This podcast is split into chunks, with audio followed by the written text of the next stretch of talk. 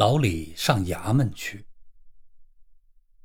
张大哥确实有眼力，给老李租的房正好离衙门不远，也就是将到二里地，省车钱是一，可以来往运动运动是二，午饭能在家里吃是三。老李虽然没有计算一月可以省多少车钱，可是心中微微有点可以多储蓄下点的光亮和希望。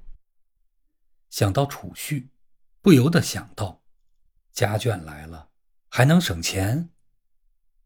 张大哥永远劝人结婚和接家眷，唯一的理由似乎是，两口并不见得比一个人费钱。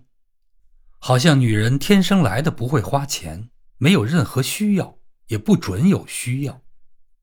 老李看女人也是个人，可是英的妈，即使是养只鸡，也得给小米儿吃啊。老李觉得接家眷这回事儿有点错误。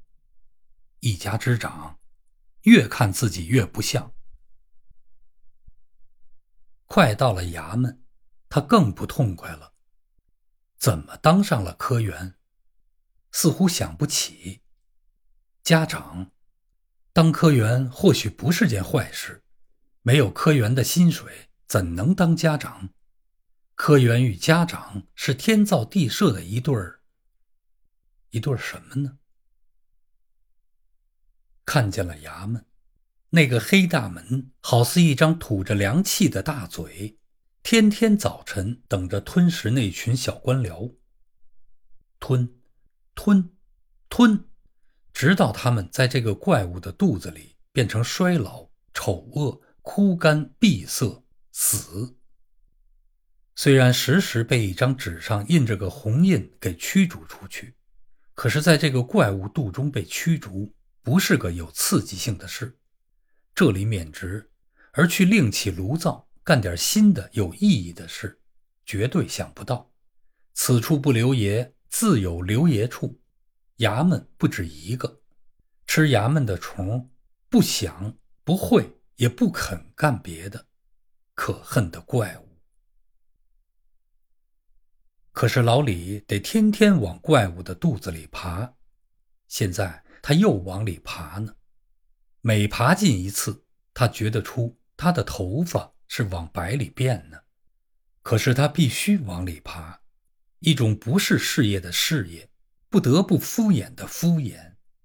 现在已接来家眷，更必得往里爬了。这个大嘴在这里等着他，他在家里等着他，一个怪物与一个女魔，老李立在当中，科员家长，他几乎不能再走了。他看见一个衰老丑恶的他和一个衰老丑恶的他，一同在死亡的路上走。路旁的花草是些破烂的钱票与油腻的铜子儿。然而他得走，不能立在那里不动。诗意、浪漫、自由，只是一些好听的名词。生活就是买炉子、租房。炉子送去没有呢？